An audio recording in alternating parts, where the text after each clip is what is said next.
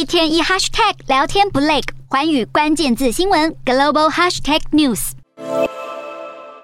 要来看到泰国警方去年是涉嫌向毒贩索贿之后，将毒贩给闷死。影片流出震惊全泰国，而当地法院依照涉嫌渎职、恐吓、虐待以及谋杀等罪名起诉涉案警方，并且判决无期徒刑。调查就指出了，连同警察局长在内，一共是六名的警方涉嫌用塑胶袋将一名毒品嫌疑人折磨致死。不过，涉案的警方否认罪行，声称当时套塑胶袋只是为了问出毒品的下落，表示不是有意要杀了毒贩，声称毒贩的死是场意外。而这六人其实原先是被判处死刑，但是法院调查，他们事后有将毒贩送医急救，并且又提供补偿给毒贩的家人，因此才会改判无期徒刑。